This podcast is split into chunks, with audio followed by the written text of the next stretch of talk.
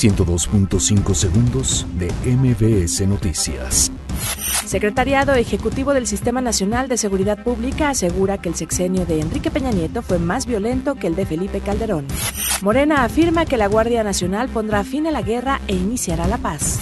Genaro García Luna niega haber recibido sobornos del cártel de Sinaloa.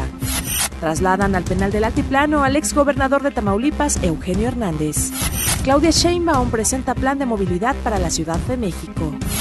Departamento de Seguridad de Estados Unidos advierte que ningún migrante accesará de forma ilegal. Localizan tres días después a joven extraviado en el Parque de los Dinamos.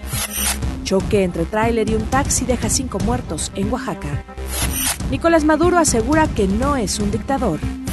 Argentina derrota 2-0 a México en duelo amistoso.